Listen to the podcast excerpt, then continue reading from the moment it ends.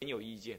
不过我比他呃差劲了，呃，我们没有什么大的改革的能力啊，我，但是我也不妥协了。我们试着走出一条比较温和自己的路。我们也不是像他这样这么有天赋，所以我们不敢著书立说来批判。但是呢，我们也看到其实传统佛教有好处。我们现在实在容不得再批判传统佛教，为什么？因为他所批判的那些事情，今天也不存在了。干嘛？中国佛教已经烂，烂到那个当时他看到的烂的东西也也烂光了。当时他看到一个烂橘子，但是还有个橘子的烂可看。现在是连个烂橘子都没得看了，你懂吗？完全没有了。所以我们现在是赶快再找回橘子，不要再去批那个烂橘子，因为已经没有什么烂的东西了。现在是这样子，所以不应该再批判，应该再恢复，赶快恢复，赶快再再批会没东西了，再批会没东西，再批连你自己的船都都都坏掉了。人家是大船，现在我们站的是竹筏，那竹筏你再不站住，你就淹死。这中国佛教是这样的，啊，所以当时他会批中国佛教，是因为还有能耐，还有机会成长，所以他可以批。我们现在不批，但是心情是一样的。就是说，传统是有点弱，是有点不脏，是蛮糟糕的。那在这种情况底下，说我们应该要怎么样？应该要反省。我们做的是反省，他做的是有一点批判的意思。可是他虽然批判，可是他仍然在传统佛教当中一直找寻什么样？找寻新的进路。最明显的就是他，他企图要调和天台跟什么呢？法相宗。他企图要调和这样的事情，他也一再提醒大家说要这么做。对不起，我不这么做，我觉得没有必要这么做。当然，他老人家会骂我说：“你算什么？你怎么讲这种话？”我告诉你，当时的时代会使他这样做的。当时的话，天台是一回事，贤手是一回事，各自还是有门户之见。所以，从明呃，从宋朝的这个呃呃这个这个谁呀？六祖净土中六祖是谁啊？嗯嗯嗯，务祖师以下呀，他们就一再的提什么呢？一再提融合。憨三憨山的别没话讲，他们都提融合的，他们都是提融。所以在清宋朝以来一直在提各宗的融合，一直保持不愿意的呢，一直保持愿意，类似像天台了，某一些禅宗不愿意。一直保持，但是最后禅宗人都是走向融合。融合为什么参禅开悟的越来越少，根气越来越弱，他们一定要走向融合。但是教下的人呢，就不愿意走向融合，哦，走向融合的人就不多。但是教下的人后来还是自动的融合到禅宗里头，禅的修法里头去是有的。所以偶益大师他也他也强调融合，所以他会讲这样子，他是呃，他是一种改革的意识来讲融合的。好，这是这是偶益大师的另外一个性格。那么刚刚讲到啊，他就是在看到当时这种败坏，所以他从原始的呃中国的佛教的资粮当中，他重新走出一条融合的路。最明显的，他融合了啊法相跟净土宗、天台宗这样子来融合。在他的观念里头呢，融合了不少这种观念。不过骨子里头终究还是天台，还是天台。这是偶益大师的一个性格，所以他的性格整合起来讲，注意戒律，教学天台，那么呢修规进度，那么呢讲求融合，啊，性格是一个很刚烈、很写性、有有改革意志的一个这么一个人。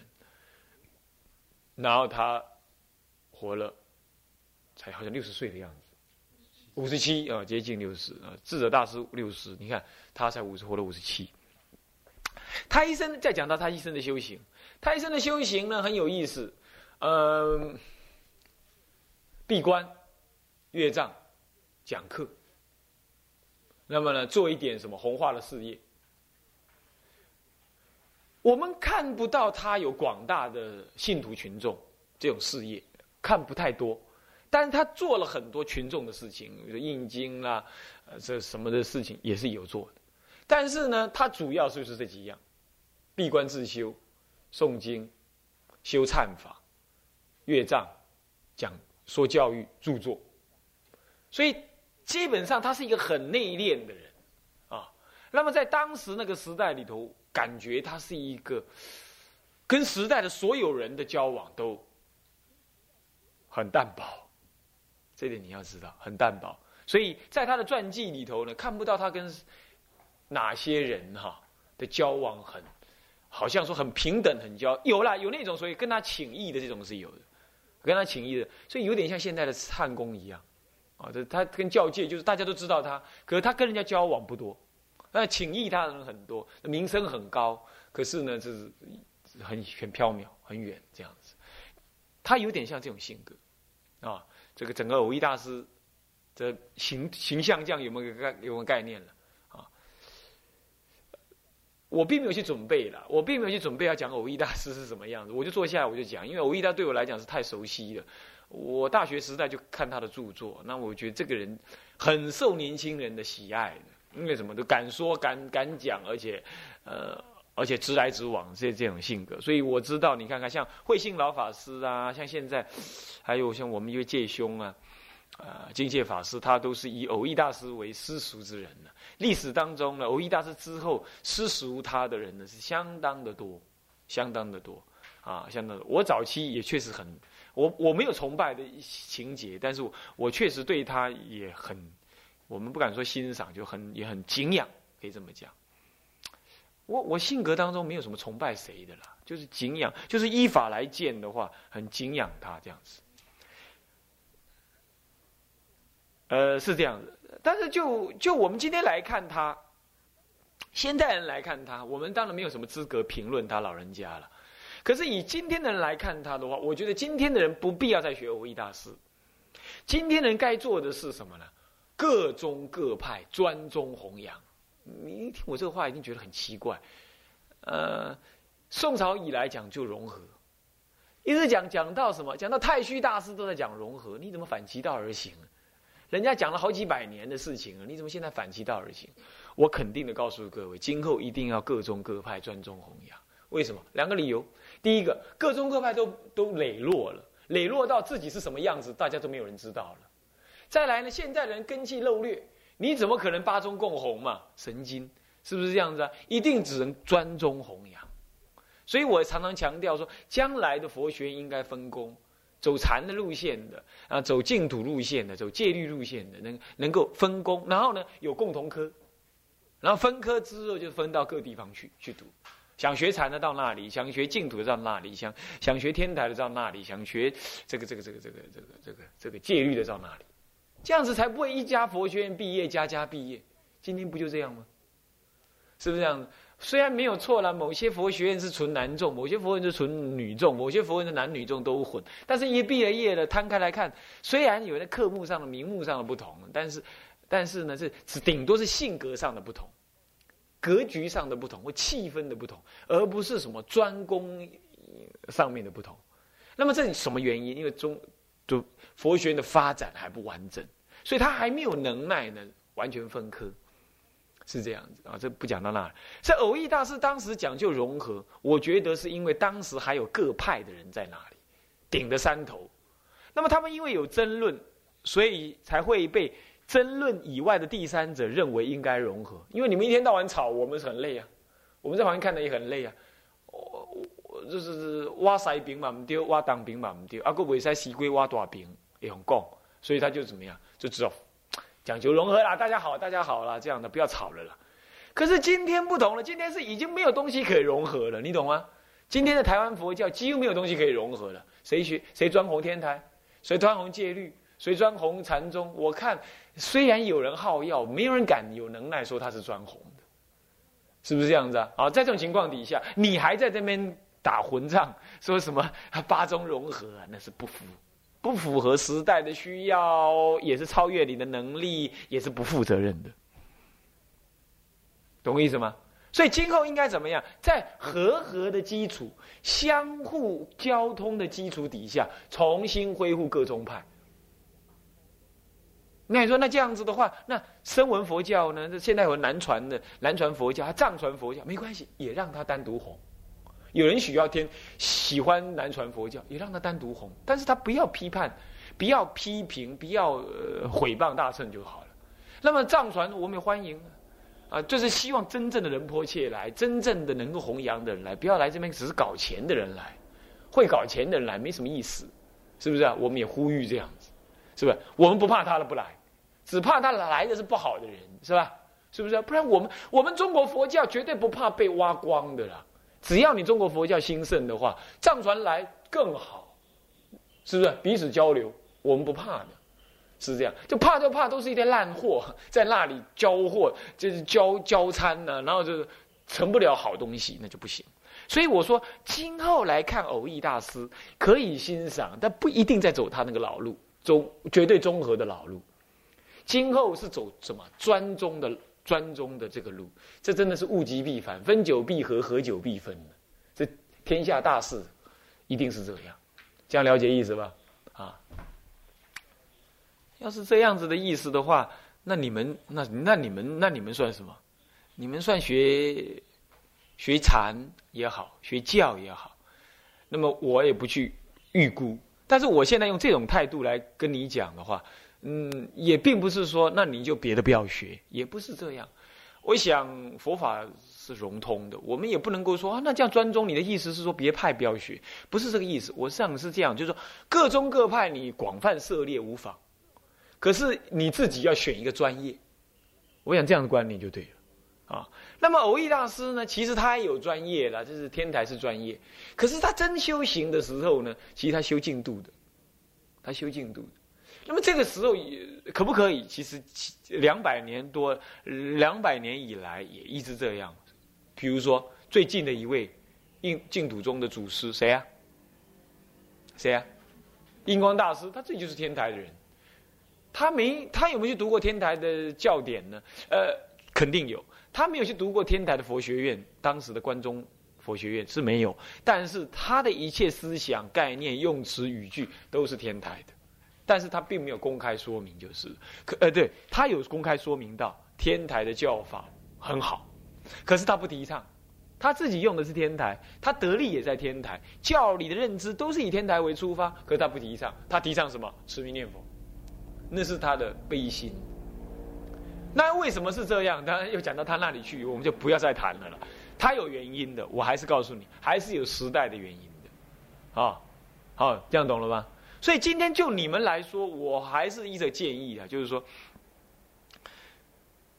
学天台对你们来讲，如果有需有兴趣，将来应该要，应该要去学啊。反正现在开给你们录音带，已经就 over 了，那就算了。啊，那么就那就不要听，那么不不是不要听或要听啊，就是随你们的了，我告诉你们了，那么就不必了。可是将来你们应该是说广泛的学习，然后专中一中啊，这种概念。好，这是介绍偶益大师。大体上再用今天来看他，我想我们用这个角度，所以我们一方面敬仰，一方面应该走我们自己的路。那二方面我们要了解他的为人，也学习他的什么。有学习他的那个为人，还有啊敬仰他的成就，我想是这样子的。好，我想就介绍到这里。啊，这些介绍哈，不是不是他的脸谱里头可以看得出来的。我没有去看他脸谱，说实在话，那我也没有去看他的传，我传记好像好早好早好早以前看过的。对我来讲，我这些介绍就是。就像他是我的一个老师一样，我介绍我的老师似的。我用我的感觉去介绍，我看他的著作，我看他的传记，啊，我看他其他的很多序文啊什么，我综合起来是这样子的的介绍。好，以上介绍的根据是这样子的。OK，好。那么接下来就是我们要怎么上课呢？现在又得改弦易辙啊，那怎么办呢？还是那句老话，我们就以那个嗯《佛说阿弥陀经要解》为根本啊。那么要解呢？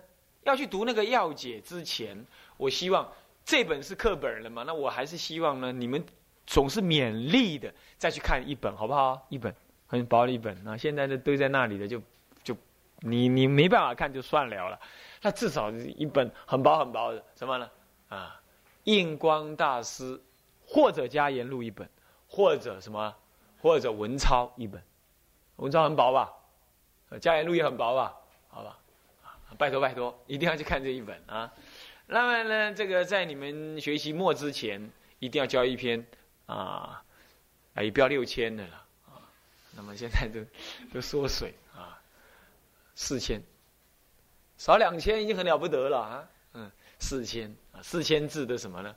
这个净土的什么呢？报告，你可以现在就开始开始啊，构思你的题目，然后你我会用一点时间跟你们讨论一下你们各自的题目啊，是你要打算怎么写啊？懂我意思吧？懂我意思吧？四千字啊，四千字啊，OK。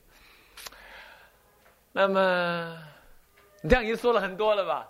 说了剩下不到五分之一了啊，嗯，是这样，那就看两本书，是吧？我来教一本，你们才看薄薄的一本，然后呢写一个四千字的那个什么期末的报告啊，期末的报告。那么题目你们自己选，这样才有挑战性嘛，是吧？但是选定题目之前跟我谈一谈，跟我谈，或者你现在就已经有题目了，等一下下午就下课就可以跟我谈，随时可以找我谈，就有空的时间就可以找我谈。或者电话中跟我谈都可以，好，我们不一定上浪费上，因为四课上上课时间才十小时嘛，是不是这样子啊？啊，所以这种课程来教，只是教你怎么读了啊。你说太仔细的讲是不可能的，哦，这才是研究嘛，哦，这才叫研究。OK，啊，就不应该跟下面的那些学生一样啊，老师上课啊填鸭填鸭，嗯，这样没什么意思。OK，好，那么我们就是以这个为根本，科目就是这一个。现在，但是呢？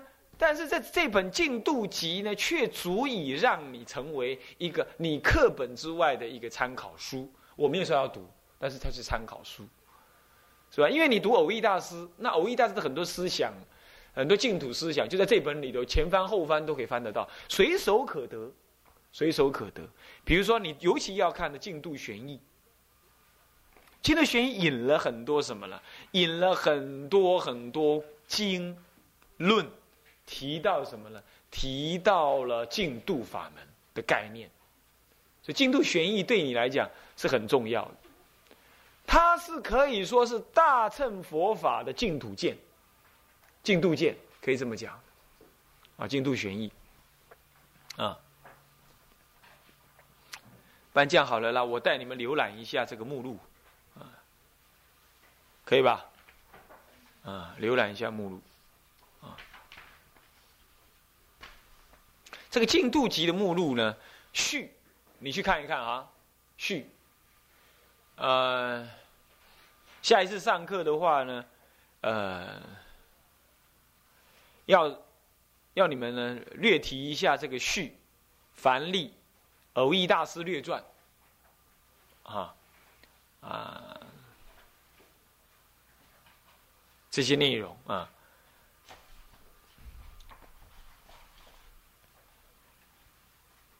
还有呢，嗯，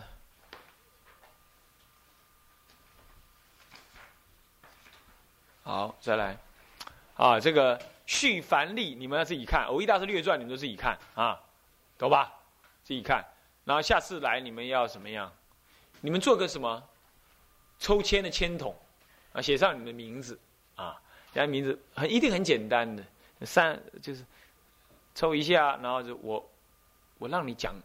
讲个大概，啊，讲个大概这样子，那不平不会不会说不会给你说很难看的，就是说就是啊，那不会不会我就补充给你听，但是要这样刺激你啊，那么不然你不读书，学生反正就是这样啊。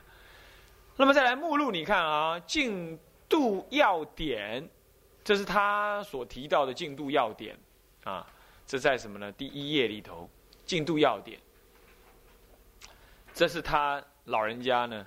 呃，这法海观澜卷五第五的有提到的进度要点，再来复说，复说里头是也是卷五里头啊，呃，不对，是在这个编者复说啊，这是大师他的复说，他的复说其实就是什么，将那个净土要点呐，进度要点呐，怎么样做一些什么呢？做一些提要的工作，所以他老人家真的很有很有现代的这种。这种这种著作的概念啊，他有，所以像这样子，你是不是很容易对净度中的一些根本经典，至少是他那个时代的人，以他一个传统中国佛教的学者来说的话，佛佛教的修行人来说的话的角度来看到什么净土中，对不对？他老人家看什么净度的书，你也去看，你你就跟他气味接近，是不是啊？我保证你这样子也会跟中国佛教的净度宗接近。所以我真的是劝勉你们啊，应该要喝淡中国的净土宗的话，应该要以这本书所提的内容为为胡地，错不了太多的了。唯一会错的哈，唯一我会稍有意见的，就是他用天台来解净度的时候，我会稍有意见。一般人恐怕也不敢有意见，但是因为我们又专门去学天台了，这个时候呢，就别别再用天台的角度看进度的时候，这个时候我们就发现他有时候天马行空，这一点那是录音下来了，真是也是要肯定的，这个是有一点，有一点要要斟酌的了。要真用天台解解进度的话，我告诉你有一条近路，你直接回归到智者大师。回到什么呢？今昔湛然，回到市民法治这三个人的根本思想，尤其是天台智者大师，你要回到回到他原位上来，然后从他的原位再来往往进度中看，这个时候你再来比对后代的人，包括偶益大师在内，怎么样用进怎么样天台来解进度的时候，你会有一些修正的。那这是为什么呢？这也就是因为一个人究竟精力时间有限了。你看，我说过，他一个他老人家一一一生，又是二十几岁出的家，那么呢，又是参禅，又是学教，又是学呃华严，又是学这个这个呃这唯识，又是学戒律，然后又学净度，又著作，那么呢又闭关，天台播下来时间呢，不会很多了，你懂意思吧？所以说他在天台方面的阅读呢，有他的特殊的了解。可是如果说要很精确的话呢，有很精确的话，对你们来讲绝对够了。但是要很精确到很深入的话，那当然，那当然还有一些小意见可以修正。这样各位了解吗？所以你你们当然又怀疑，哎，那法师，那如果是这样的话，你拿它作为天台理解净土的一个一个一个。例子那妥不妥当？妥当，你放心，根本见它是没有问题的，懂吧？天台的根本它是没有问题的，这样知道吧？所以，但是我还留个伏笔，啊，留个伏笔，说要真用天台的话，有一些部分也还是稍分要稍斟酌一下，但是那个是小局部的，已经没有问题。那你说，那如果是要干脆，你不找一个四明尊者所著的经吗？来来来来解天台，来解净土，那不是更能了解天台的角度？比如说，比如说智者大师的观经术，卖光啊，那个太深奥了，我无在雕，用十点经给您讲清楚，懂我意思吧？那个没办法啊，柯林立马战恶金金刚摸不着头脑，就是这样。那么好吧，退而求其次。这个这个这个，这个用这个呃灵芝呃不不是说错对不起那个金西大师的好不好？金西大师的专攻不在这儿。那么好了，那么谁四明尊者好不好？有，他有什么呢？观经观经那个智者大师述的什么呢？的抄是不是啊？好，那更那个了，好不好？不行，因为太广泛，是吧？而且不根本。所以我们选来选去啊，还是用偶一大师的，对你们最适合。这样知道了吧？OK，好。那么再来继续看那个目录哈。所以接下来就是什么呢？接下来那个目录下面就是，呃，谁呀？什么？呃，净度玄门啊，我说过净度玄门。净度玄门呢，它引了很多的什么呢？引了很多的经论，然后来说到净度的什么深意。谓之玄门，这样知道吧？生力谓之玄门。啊。好，那么我们时间好像到了，是吧？好，我们休息一下，休息十分钟哈。然后回向：众生无边誓愿度，众生无边誓愿烦恼无尽誓愿断，烦恼无尽誓愿断，法门无量誓愿学，法门无量誓愿学，佛道无上誓愿成，佛道无上誓愿成，自归佛，自归当愿众生。理解大道，发无上心，自归法，当愿众生深入经藏，智慧如海，自归生，当愿众生同理大众，一切无碍。啊，这种回向，愿以此功德，庄严佛净土，上报四重恩，下济三途苦。若有见闻者，悉发菩提心，尽此一报身，同生极乐国。南无阿弥陀佛，南无阿弥陀佛，南无阿弥陀佛。南无阿弥陀佛。好，下课。